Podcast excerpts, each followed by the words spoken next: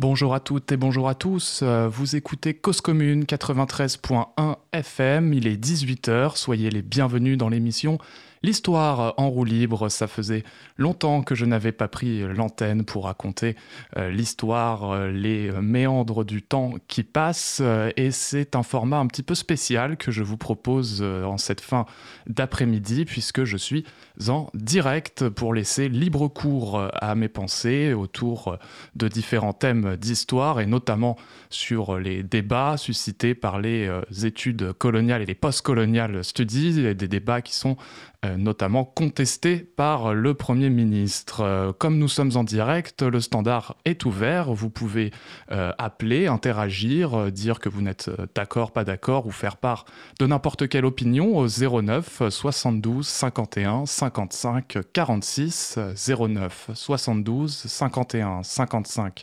46. Et, on va commencer tout de suite par l'introduction suivie du Premier ministre Jean Castex. Euh, soyez les bienvenus, vous êtes à l'écoute de Cause Commune 93.1.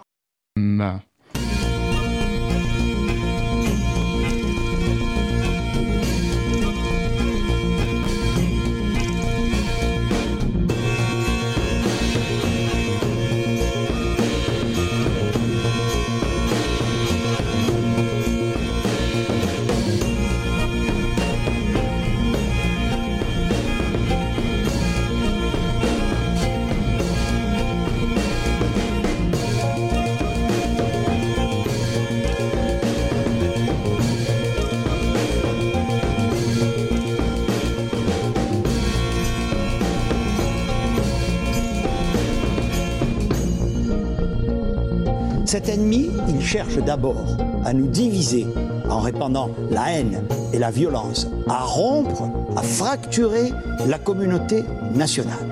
Et je veux ici dénoncer toutes les compromissions qu'il y a eu pendant trop d'années, euh, les justifications à cet islamisme radical, nous devrions nous autoflageller, regretter euh, la colonisation, je ne sais quoi encore.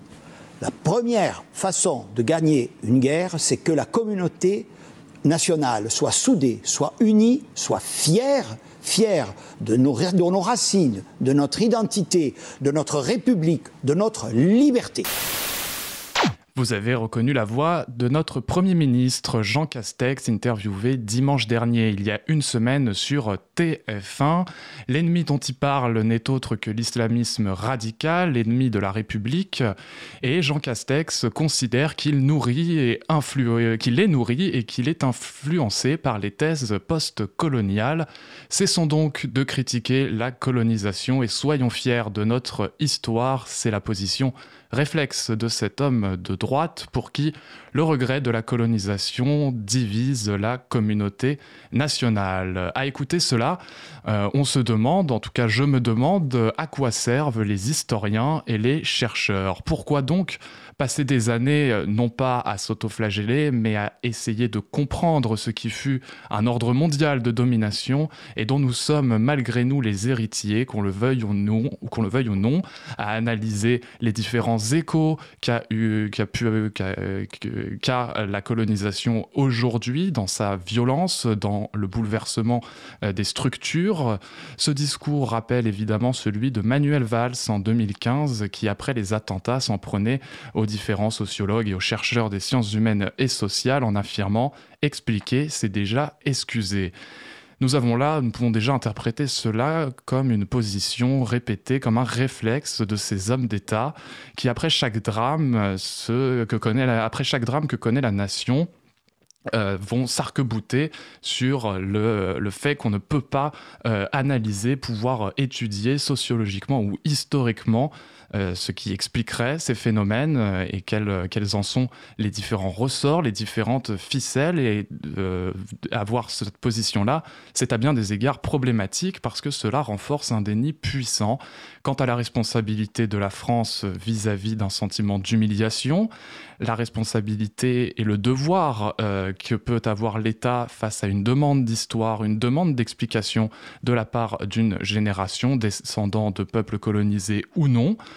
Outre le fait que c'est intellectuellement bien peu pertinent de faire un lien entre l'étude de la colonisation et le terrorisme islamiste, cette position est à contre-courant de la résurgence de l'histoire coloniale que l'on trouve partout actuellement, qui commence à être racontée euh, plus largement dans l'espace public, que certains euh, publics auparavant, euh, certains publics autres que les chercheurs et historiens s'approprient cette histoire, s'approprient cette mémoire, cherchent à comprendre. Il y a quelques semaines, le documentaire Décolonisation du sang et des larmes produit par l'historien Pascal Blanchard battait des records record d'audimat sur France 2. Euh, les livres, tant scientifiques que des romans parlant, traitant de l'époque coloniale, sont des plus euh, vendus. À cet égard, euh, c'est le livre de Raphaël Branche, Papa, qu'as-tu fait en Algérie, qui, là aussi, bat des records de vente pour un livre d'historienne.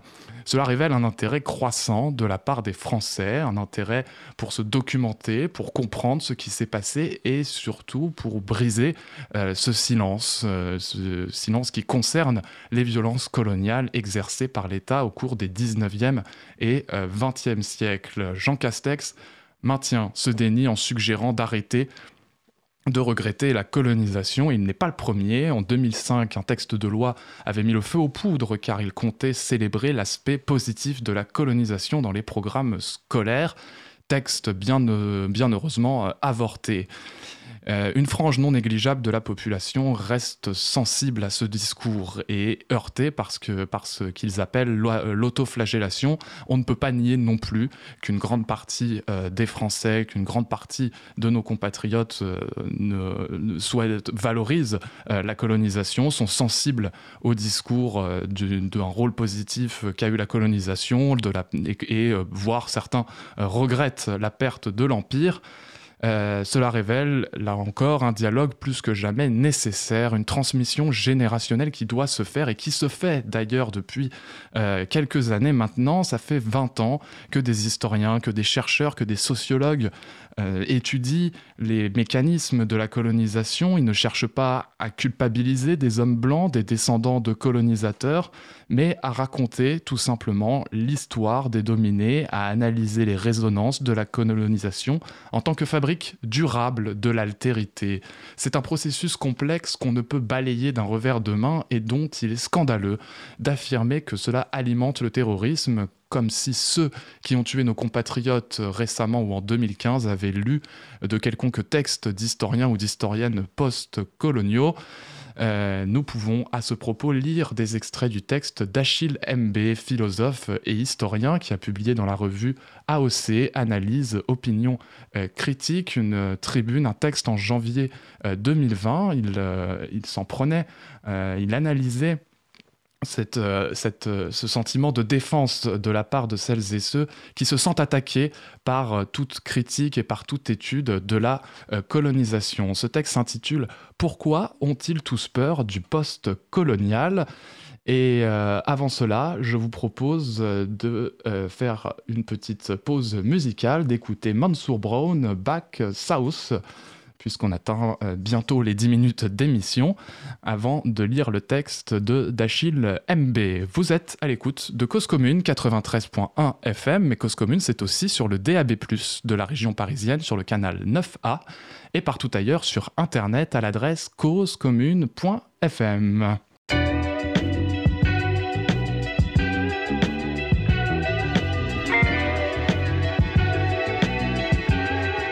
Cause commune, cause-commune.fm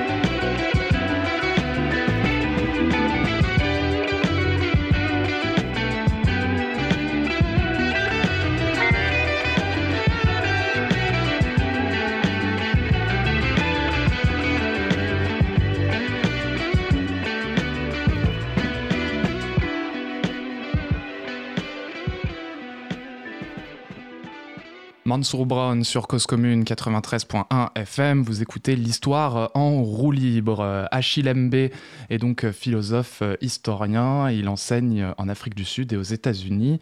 Pourquoi ont-ils tous peur du post-colonial? Il s'interroge dans ce texte sur euh, les réticences, euh, euh, la peur et l'arc-boutement de certaines élites vis-à-vis des études sur le fait colonial et sur la colonisation. À peu près tous les deux ou trois mois, le public lettré d'expression française dans les quatre coins du monde est convié à un curieux Shabbat au cours duquel des sacrificateurs autodésignés procèdent à l'immolation rituelle non point d'un bélier, d'un agneau ou de tout autre bouc émissaire, mais de ces courants de pensée auxquels il convient d'ajouter les études de genre ou de la race et de leurs dévots supposés. Cela fera bientôt 20 ans que dure le manège, et rien, en l'état actuel des choses, ne semble devoir l'arrêter à y regarder de plus près, cette offrande à l'on ne sait quel dieu a toutes les apparences d'une tentative d'idéicide. Il faut la qualifier d'idéicide dans la mesure où ce dont on cherche à empêcher la dissémination et ce dont on réclame à corps et à cri l'extirpation, ce sont des idées, quitte à blesser au passage ceux et celles qui les portent. Dans la langue des nouveaux sacrificateurs, plusieurs épithètes et sobriquets servent à typifier ces courants jugés nocifs, et dont beaucoup, beaucoup apparemment redoute ouvertement l'emprise sur les esprits et sur les institutions. Obsédés de la race, racistes anti-blancs, bonimenteurs en sont quelques-uns, sans doute pas les plus fleuris, d'une longue et scabreuse flopée. Que veut dire, que dire des multiples autres désignations, les unes plus sexistes que les autres, dont la fonction est manifestement de jeter le discrédit sur des pratiques et des univers cognitifs dont on ne sait pas grand-chose, dont au fond on a cure, féminisme radical, groupusculaire, vindicatif et victimaire, ou que l'on réduit à une affaire de petits sous, vulgaire, business, voire à une oiseuse et bruyante distraction, un simple carnaval. Achille Bembe euh, parle là de tous les commentateurs qui vont euh, euh, décrédibiliser des chercheurs et des chercheuses qui, depuis 20 ans, étudient, comme je le disais, le, étudient le fait colonial et ne cessent donc de le ridiculiser, de ne pas prendre cela au sérieux. Ces commentateurs, ce ne sont pas seulement Pascal Praude et d'autres amis d'extrême droite qui s'agitent sur CNews ou autres, on les trouve un peu partout, à l'image du Premier ministre qui euh, qui la semaine dernière euh, fustigeait l'autoflagellation. Toutes ces épithètes, insultes et caricatures et tous ces sobriquets ont en commun une chose. Ils cherchent vainement à éloigner un spectre et à conjurer la terreur que ne cesse de provoquer un hideux fétiche mal acquis et mal dissimulé, le colonial. Ou, ou plus précisément, la colonialité, ses généalogies, ses structures et ses conséquences dans le présent l'interminable campagne de stigmatisation et de dénigrement, et dans certaines circonstances l'intimidation pure et simple n'a quant à elle strictement rien d'un débat académique. Souvent menée à coups d'injures, ses véritables significations se trouvent ailleurs, et c'est sur ce dont elle est le symptôme, et non sur l'objet stigmatisé, qu'il convient donc de se pencher. Cette campagne de dénigrement est passée par plusieurs étapes. Au début des années 1990, très peu ayant pris la peine de s'informer, de lire les textes majeurs, de les traduire en français, ou de les étudier sérieusement dans leur langue d'origine, ce ne furent que condescendance et indifférence, sarcasme et colibet, à quoi l'on ajoutait de temps à autre la traditionnelle dose de mépris. Ignorance, suffisance et arrogance ne parvenant guère à endiguer la vague, l'on passa au début des années 2000 au procès en illégitimité. Désormais, le temps est au combat frontal pour masquer la bêtise récurrente. L'on n'hésite plus à recourir aux injures ou à vilipender à ce sujet de quoi que l'on est strictement des injures et à vilipender ceux au sujet de quoi l'on ne sait strictement rien ou si peu.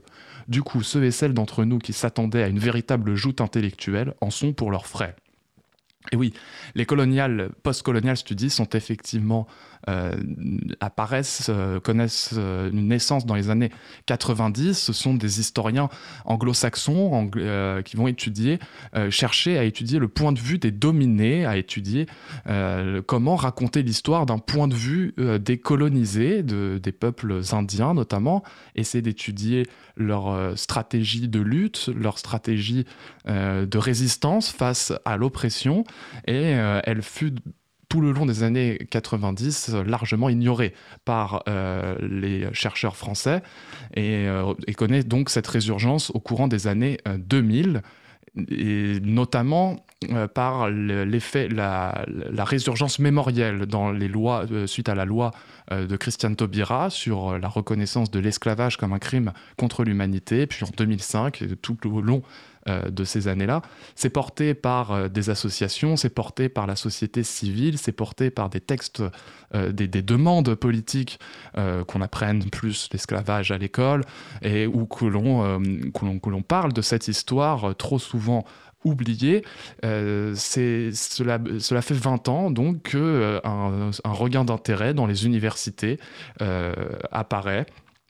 Et il est le résultat, à la fois le symptôme et le résultat d'une demande profonde au sein de la population, une demande générationnelle d'une d'une mémoire et d'une histoire, d'une histoire qui doit être racontée euh, et, euh, surtout une critique d'un silence dont on ne sait que faire, euh, silence qui court depuis bien des années concernant la colonisation française. Et donc ce débat, selon comme l'écrit si bien Achille Mbé, comme l'explique mieux que moi Achille Mbé, ce débat est pratiquement tué dans l'œuf par le mépris qu'ont eu beaucoup d'intellectuels, beaucoup de, membres de l'élite française que ce soit à l'université ou dans l'espace politique, euh, qui ont tout simplement refusé qu'il y ait euh, de euh, débat car à aucune de ces étapes, écrit Achille B, la raison n'aura avancé d'un seul pas. Au contraire, les approximations et raccourcis se multipliant, la pieuvre de l'ignorance et de la veulerie continue d'étendre au, au, loin ses tentacules, recouvrant d'un assourdissant brouhaha les voix de ceux et celles, en vérité très peu nombreux, qui ont effectivement pris la peine de lire et d'étudier les dix courants de pensée, afin d'en saisir le lexique, les méthodes, les énoncés exacts et leur impact réel ou supposé sur la compréhension de notre monde.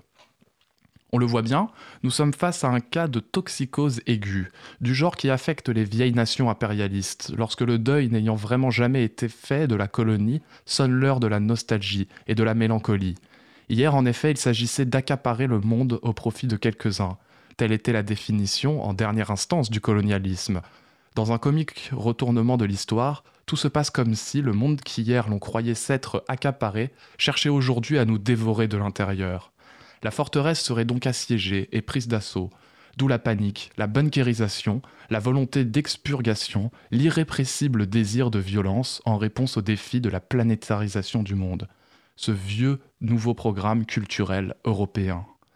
Je trouve ce passage euh, intéressant dans la mesure où euh, il, euh, il, écrit, il, décrit si bien par les termes bunkérisation, par une forteresse assiégée. C'est ce sentiment-là qu'ont beaucoup d'idéologues et beaucoup de, de, beaucoup de ceux qui ne veulent pas reconnaître une quelconque critique de la colonisation. Ce sentiment d'être assiégé qui, pour faire un parallèle un peu grossier, est le même que ressentent les électeurs blancs euh, de Donald Trump, dont on, a, dont on ne cesse de parler depuis maintenant une semaine euh, parce que c'était l'élection des États-Unis, euh, ce sentiment de dépossession d'être attaqué par euh, la demande d'histoire et la demande de mémoire de la part euh, des, euh, des, descendants de coloniser, un sentiment qu'il faut prendre en compte, un sentiment qui se traduit par une, extrême violence dans le débat public à propos de la colonisation à coup d'exhortation, d'appels répétés à la vigilance, à la dénonciation, à l'excommunication, voire à la répression bureaucratico-administrative, les personnages de diverses obédiences se sont donc mis à crier en chœur au loup. En ces temps où les plus forts se prennent pour des victimes, des gens qui, nous, qui ont tous pignons sur la place publique, dans les médias ou dans les grandes institutions académiques et culturelles de la République, sans compter les grandes revues et les grandes maisons d'édition se mettent soudain à pleurnicher, afin de protéger de juteuses rentes de situation et de continuer de vivre et d'opérer dans une chambre d'écho, ils n'hésitent plus à appeler à davantage de brutalité, comme leurs propres collègues, voire leurs subordonnés sur lesquels ils veulent voir s'abattre la lourde main de l'État. Ravis de se retrouver entre soi, n'ont-ils pas pris l'habitude des années durant de pérorer sans interruption ni réplique à longueur de saison? La communauté des nouveaux sacrificateurs se définit par œcuménisme. L'on y retrouve pêle-mêle ceux qui, par la perte de l'Empire, et en particulier celle de l'Algérie française, fut une catastrophe, des marxistes dogmatiques, pour lesquels la lutte des classes, et non la question sociale, constitue le dernier mot de l'histoire, des anciens de la gauche prolétarienne passés avec armes et bagages au néolibéralisme, des catéchistes de la laïcité, défenseurs du modèle républicain, policiers et autoritaires, tout content d'éborgner à la pelle des épiciers et pontificateurs de l'universalisme abstrait, des apologètes autoproclamés, des valeurs de l'Occident ou encore de l'identité catholique de la France, des nostalgiques et orphelins de la culture classique, des lecteurs de Maurras et de Mao confondus, des tenants de l'anti-américanisme de gauche comme de droite, des croisés anti-postmodernistes et adversaires de ce qu'ils nomment dédaigneusement la pensée 68, des fémo-nationalistes prêts à reprendre le flambeau, à savoir le vieux fardeau de l'homme blanc, et la foule des sans-noms aux yeux desquels toute personne de couleur est par définition un communautariste qui s'ignore. Mais de quoi ont-ils donc peur? Qu'est-ce qui, dans le discours post- ou décolonial, ou les études de genre les traumatisent tant? Se demande le prix Renaudot Alain Mabankou, et le critique américain Dominique Thomas dans une tribune récente. Donc, moi, je lis la tribune d'Achille il, il en cite une autre. Il faut élargir l'interrogation et se poser la question de savoir quelle est cette figure de la panique et du traumatisme qui subtilement s'empare du sujet apeuré et le pousse à hurler avec la foule, à ne plus s'exprimer sur le mode du bégaiement dans la langue de l'injure et en bordure de la diffamation. En d'autres termes, de quoi cette panique et la façon dont elle se manifeste sont-elles le symptôme? Cette question euh, est peut-être une question majeure, fondamentale, qui se pose dans euh, les temps qui viennent et dans le temps que l'on a.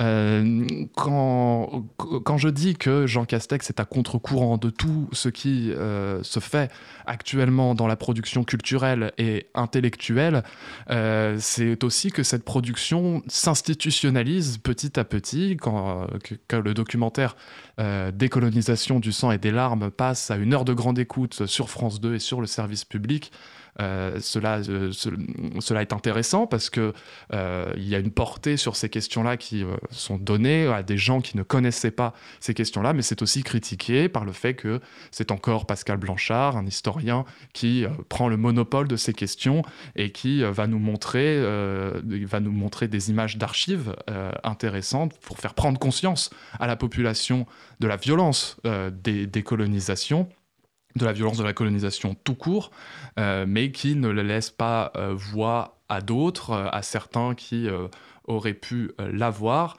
C'est en tout cas la position de Leonora Miano qui écrit que ce documentaire ce documentaire fut la formule d'un tir groupé qui échoue devant de trop nombreuses absences. Ce sont souvent les mêmes qui ne sont pas vus, pas évoqués, et les discours louangeurs reconduisent ce silence qu'il importe pourtant d'interroger.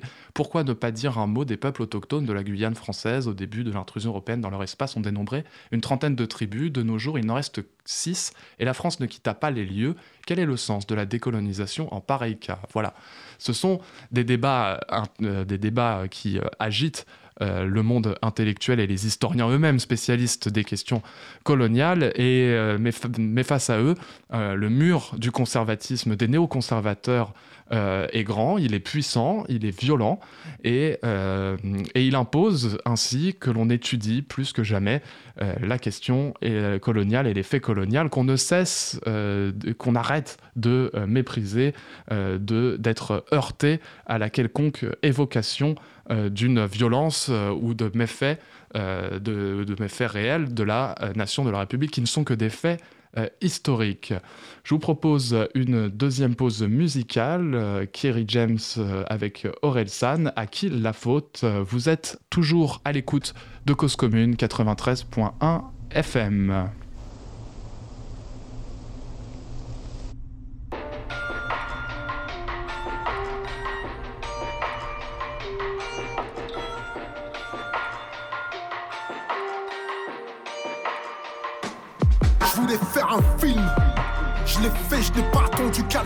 Canal Plus, je n'ai pas J'en avais marre de voir les mêmes s'emparer de nos récits. Alors j'ai écrit mon propre scénario des panneaux vie. Je suis pas resté les bras ballants, je n'ai compté que sur mon talent. Je suis pas un fils de, il n'y a que ma détermination qui est le bras long. J'ai dû en faire deux fois plus que ceux qui ont deux fois moins de talent que moi en France. C'est normal pour un Africain.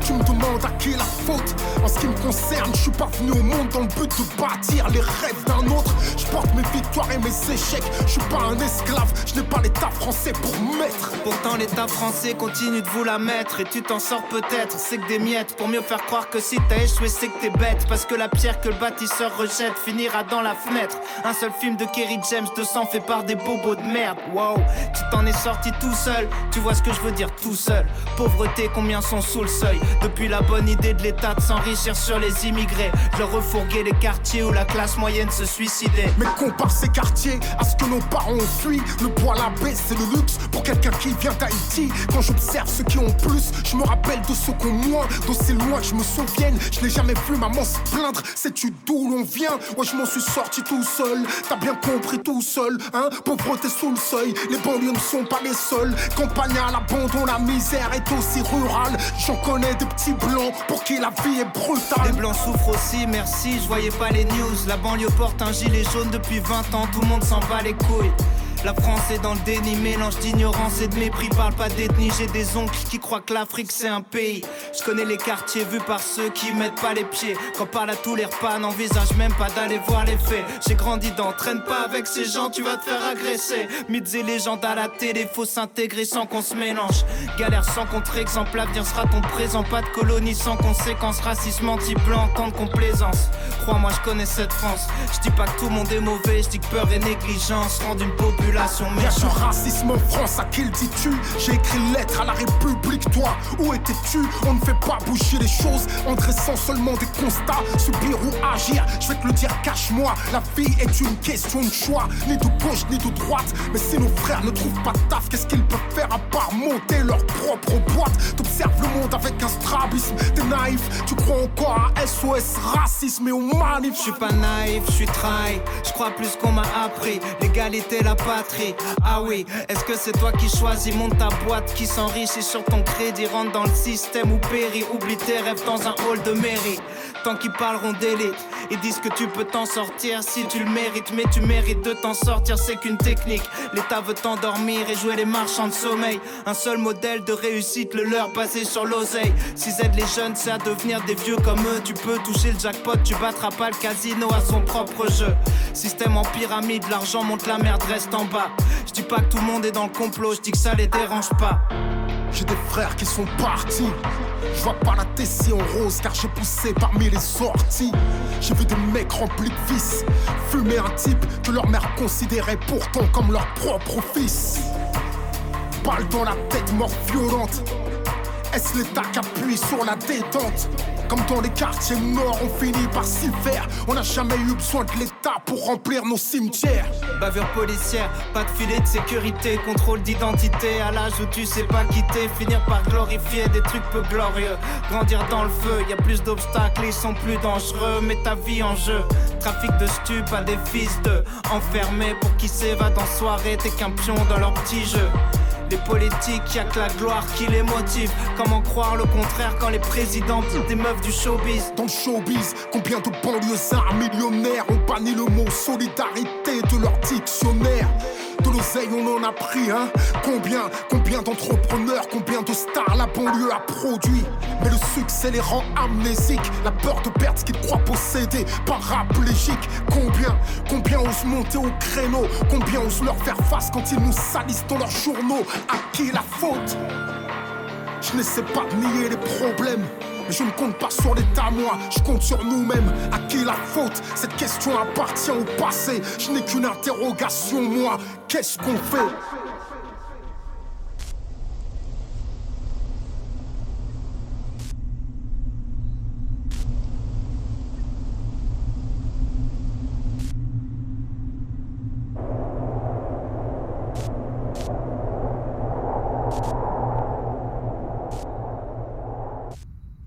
Kerry James et Aurel San, à qui la faute sur Cause Commune 93.1 FM. Vous écoutez l'histoire en roue libre. On atteint euh, la moitié de l'émission puisqu'il est 18h31. À écouter euh, ce morceau, on voit que euh, tout ce que racontait Achille Mbé, tout ce que peuvent raconter certains intellectuels est merveilleusement bien illustré par la chanson et par la poésie dans les enjeux qu'ils racontent tous deux, qui démontrent encore une fois la centralité de la question coloniale aujourd'hui dans euh, notre société, dans notre euh, présent ou dans les échos euh, de la colonisation dans l'époque contemporaine et notamment pour ces générations-là, que ce soit Kerry James, Orelsan ou moi-même qui suis un peu plus jeune, c'est peut-être aussi une question de génération. Monsieur Jean Castex appartient à la génération qui,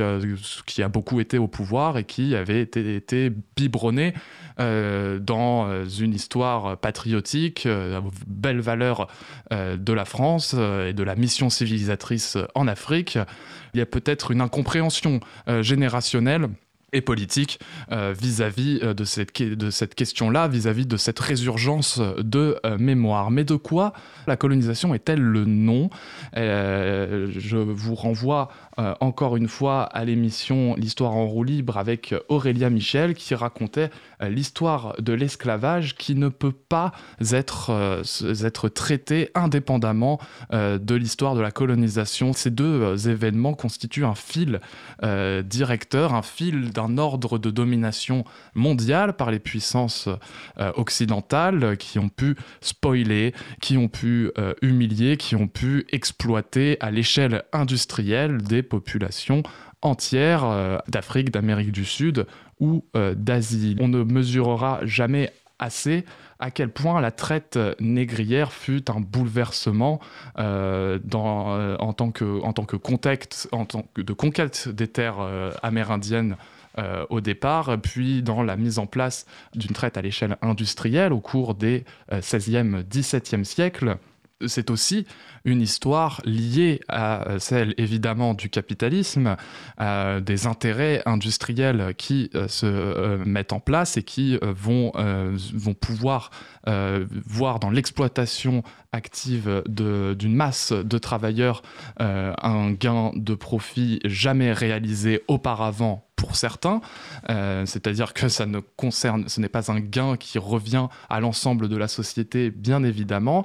Et puis euh, Aurélia Michel raconte toujours dans euh, ce livre, je reviens encore une fois dans son livre Un, un monde en nègre et blanc, enquête historique sur l'ordre racial, revient sur ce fait vers le 19e siècle que l'esclavage devenait de moins en moins rentable et que les mentalités avaient évolué au sens où les, des noirs libres pouvaient être plus productifs que euh, des euh, noirs, des travailleurs de couleur euh, forcés et esclavagisés. Ça, on fait des bons, on fait des sauts, hein, c'est complètement allusif et décousu, on fait des sauts dans les temps et dans l'histoire, mais c'est cela à voir aussi avec la lutte continue des esclaves, une histoire de résistance et de lutte pour leur liberté et pour l'indépendance.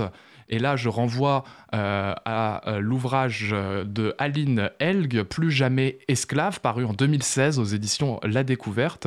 Et elle relate depuis l'origine de l'esclavage jusqu'à ses abolitions au milieu du 19e siècle, toutes les formes de lutte et de résistance, telles que la fuite, le marronnage, qui étaient des esclaves qui s'enfuyaient et qui ensuite constituaient des communautés libres à l'écart des exploitations négrières. Il y a aussi l'achat de la liberté, il y a euh, des mouvements, c'est moins nombreux, mais ça arrive, et c'est notamment des mouvements euh, d'émancipation, des révolutions, des révoltes concertées d'esclaves. Elles ont lieu quand euh, les conditions s'y prêtent et, le permettent, et elles ont notamment abouti à l'indépendance de Saint-Domingue, une histoire encore trop peu racontée, où les esclaves sur l'île de Saint-Domingue, propriété française, on fait la révolution avant, même qu'elle ait lieu euh, concrètement euh, en métropole. On est à la fin du XVIIIe siècle et euh, Saint-Domingue est, devenu un slogan pouvant entraîner des concessions de la part des Blancs, mais aussi une répression féroce. Faire comme à Saint-Domingue a trouvé un écho pour d'autres populations d'esclaves qui sachant que cela était possible, ont pu songer également à la révolte. Tout cela fut ensuite réprimé par la violence que l'on connaît ou par le maintien de l'esclavage pendant tout le début du 19e siècle.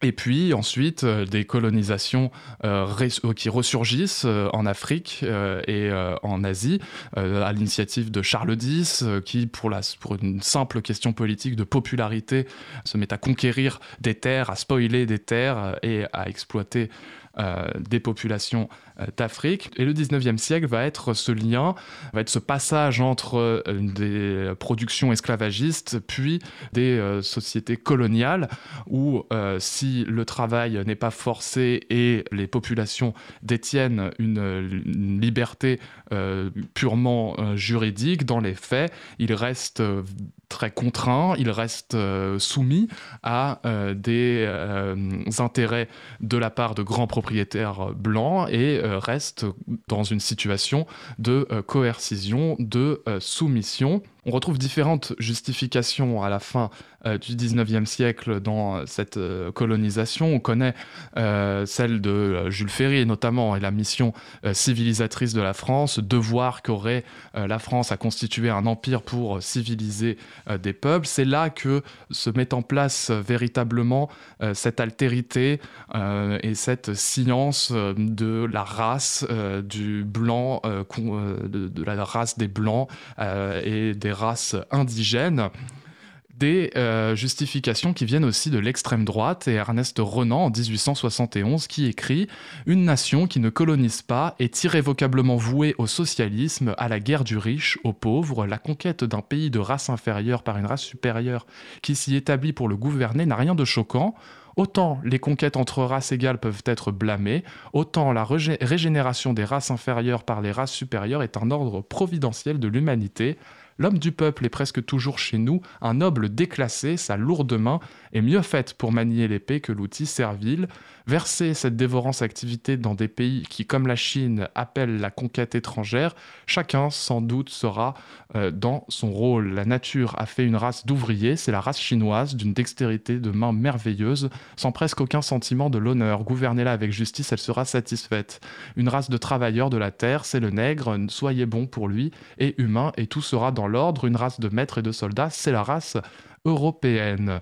Voilà ce dont on ne devrait pas regretter selon euh, Jean Castex, parce que c'est de cela dont euh, on parle quand on parle de colonisation, on parle non seulement d'un racisme bien évidemment, mais on parle de crimes, de violences, euh, d'humiliation répétées contre des hommes et des femmes considérés de catégorie on parle de spoliation, de crimes contre l'humanité reconnus par le président de la République Emmanuel Macron, mais cela, euh, cette reconnaissance euh, reste euh, ambiguë parce que la, presse, après le discours de Jean Castex, avait dit oui, voilà, on a un président qui pense ça et le Premier ministre qui pense l'inverse, mais les propos d'Emmanuel Macron sont plus problématiques qu'il laisse paraître s'il dénonce à juste titre que la colonisation est un crime contre l'humanité. Il ne cesse d'avoir avoir cette position euh, de dire maintenant on peut l'oublier, on peut passer à autre chose. Moi je ne suis pas, euh, je suis, je suis né, il est né quand? Il est né dans les années 70,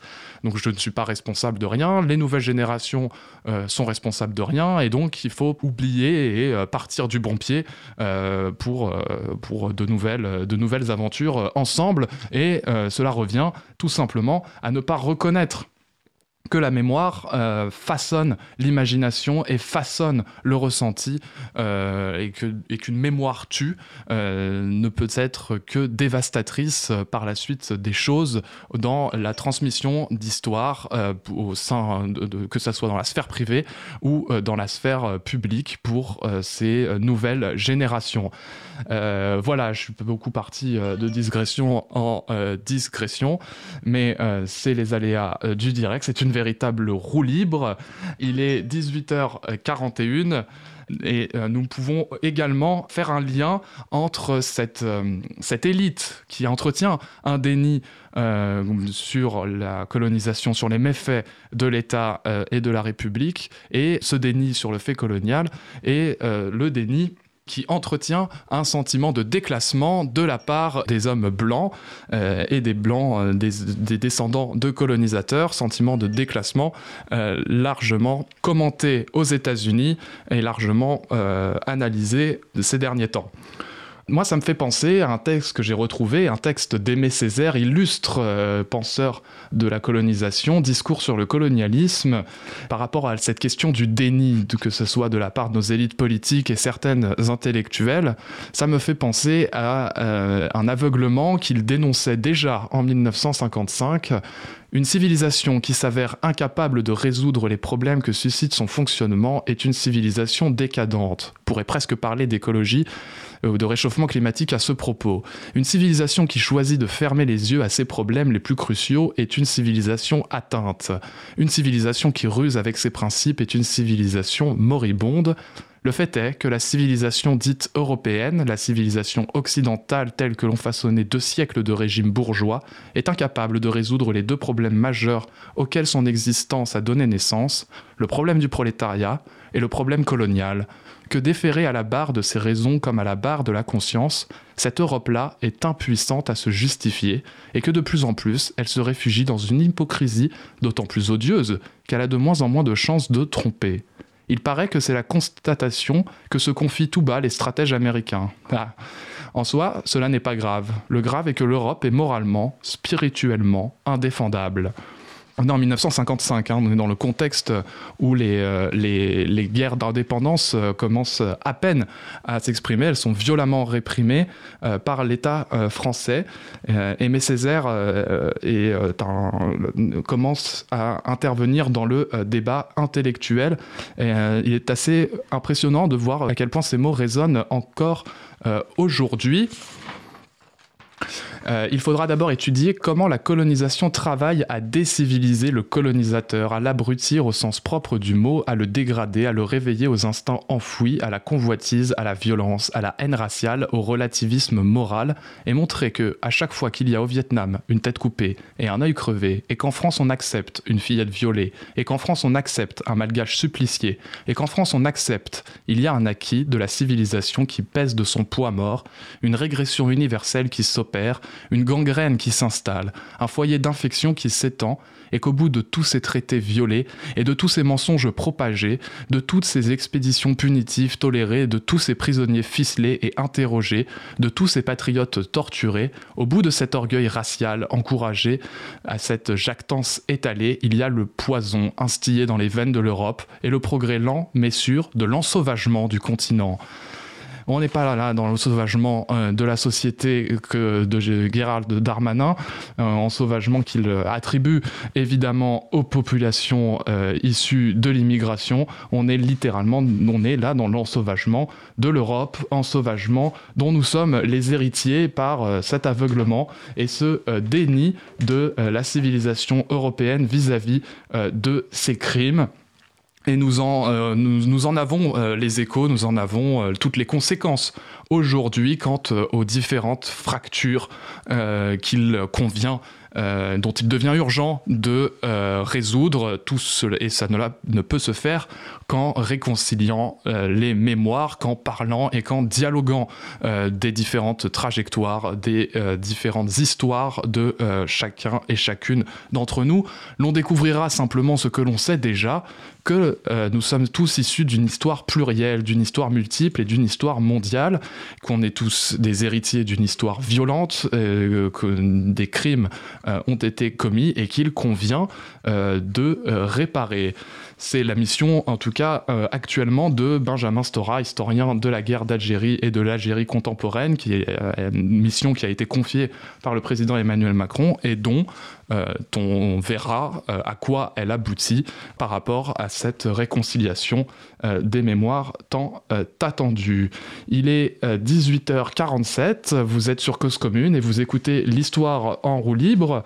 J'ai un extrait euh, de roman qui va imager euh, encore une fois la violence et l'écho de la colonisation, et des guerres coloniales et des décolonisations que peuvent avoir aujourd'hui dans la production culturelle et comment cette, cette image nous parle et nous parle de, parfois mieux que des grands discours ou des grands textes. Je vous propose une dernière pause musicale avant d'entamer cette lecture. L'histoire en roue libre sur Cause Commune 93.1 FM.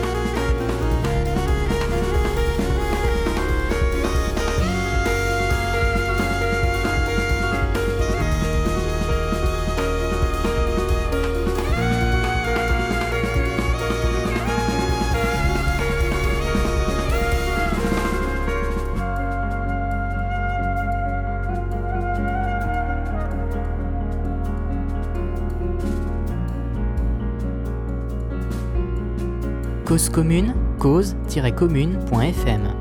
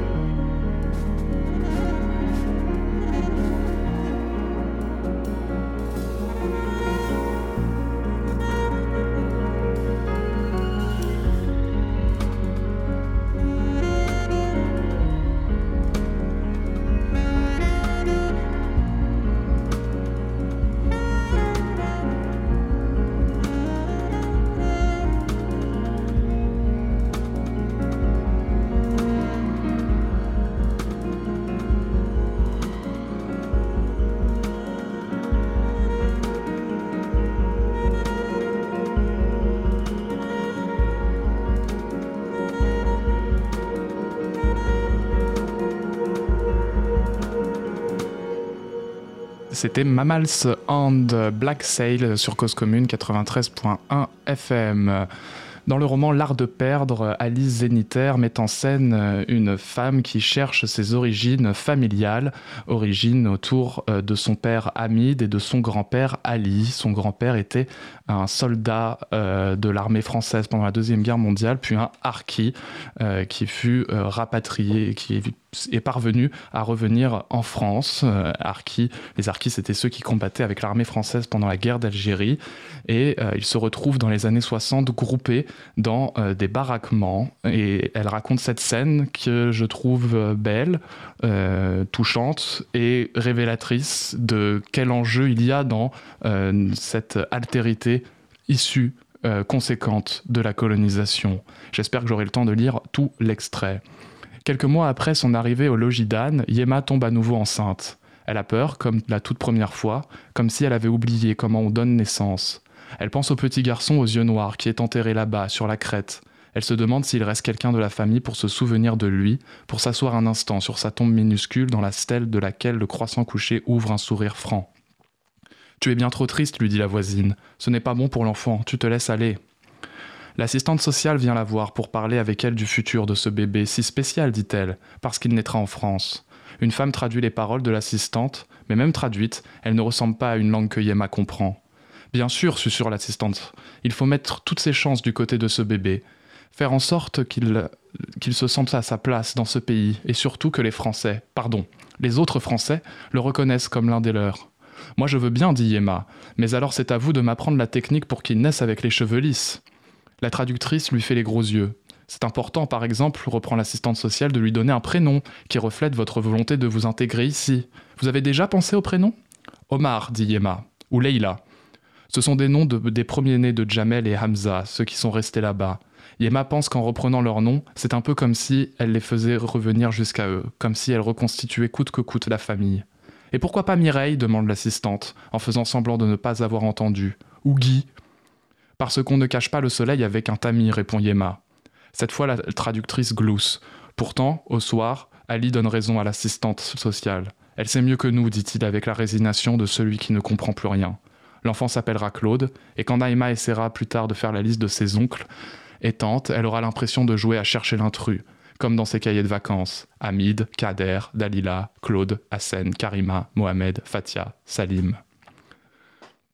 Une drôle de vie se forme ici pour la famille d'Ali et pour les centaines d'autres habitants du logis d'Anne. Une vie agréable au printemps, et au premier temps de l'automne, une fournaise d'été, un long tremblement d'hiver, une fille cachée par les pins, à part le bureau d'embauche, commente un homme dans une vidéo d'archives tournée dix ans plus tard. Je ne sais pas, ce qui, je ne sais pas qui sait qui sait qu'on existe.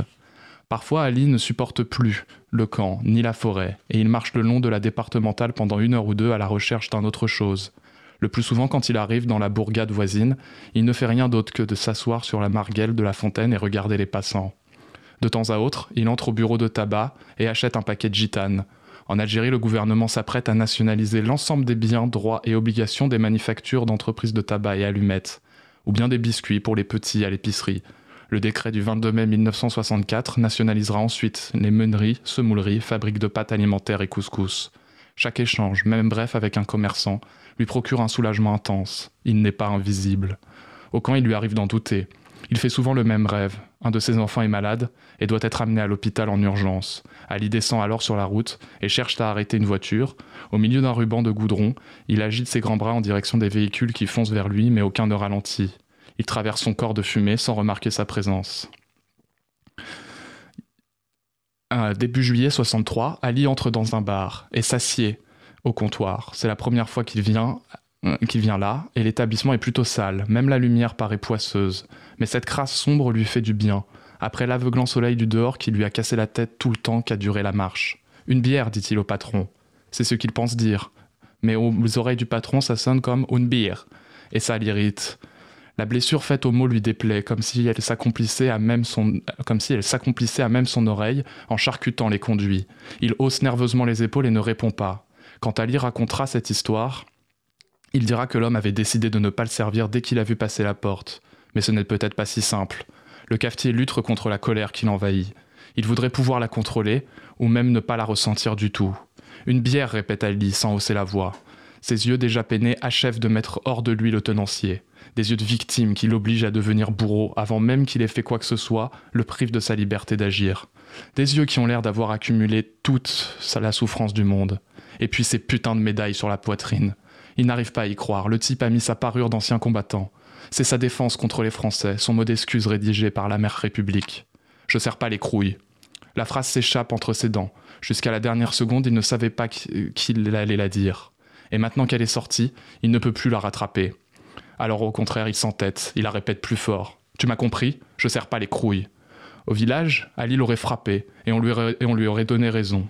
Ici, il sent ses deux mètres qui se recroquevillent sur le tabouret, sa force qui se dérobe, le sang qui se change en eau, et les jambes comme les, comme collants de nylon sur un fil à linge, qui ne sont plus qu'une vague forme de jambes inutile et grotesque. Très bien, murmure-t-il, pas de bière, je vais juste me reposer un peu. T'es demeuré ou quoi? Tu sors, tu sors tout de suite. Non, non, dit Ali tout doucement, je ne sors pas. J'y sors pas, j'y sors pas hurle l'autre derrière le comptoir, son visage devenu rouge brique. Mais tu t'es cru où? Tu t'es cru chez toi? Sale bougnoule, j'appelle la police. Alors qu'il fait les quelques pas qui le séparent du téléphone, il prie intérieurement pour qu'Ali soit raisonnable et qu'il sorte, ou au moins qu'il esquisse un geste vers la sortie. Il ne veut pas avoir à décrocher le téléphone. Il ne veut pas avoir à justifier sa fureur à une tierce personne. C'est déjà assez difficile de se persuader lui-même qu'il a raison.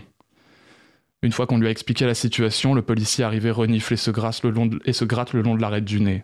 Il se replace à Ali, toujours immobile sur son tabouret. Ali qui essaie de sourire pour montrer sa bienveillance, mais l'agent ne remarque pas le sourire. Il baisse les yeux. Est-ce qu'il a honte? Est-ce qu'il s'apprête à le frapper? Ali regrette d'être resté. Et puis le policier relève la tête et lance. Il a 7 kilos de médailles sur la poitrine, et toi tu lui sers même pas à boire. Le patron du bar rougit mais persiste dans son attitude hargneuse. N'y a rien qui me garantisse qu'elles soient à lui ces médailles. Le policier hausse les épaules. L'argument est si faible qu'il ne mérite même pas de réponse. Ça vient d'où? demande-t-il en montrant l'une des décorations. Monte Cassino, répond Ali dans un murmure. Maintenant, crie le policier. Maintenant, tu nous sers deux bières tout de suite.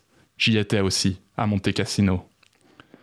Voilà, c'était euh, Alice Zénitaire, un extrait de L'Art de perdre. Il me reste 10 petites secondes pour vous souhaiter une très belle soirée, une très belle journée ou une très bonne nuit selon l'heure à laquelle vous m'avez écouté sur Cause Commune 93.1 FM.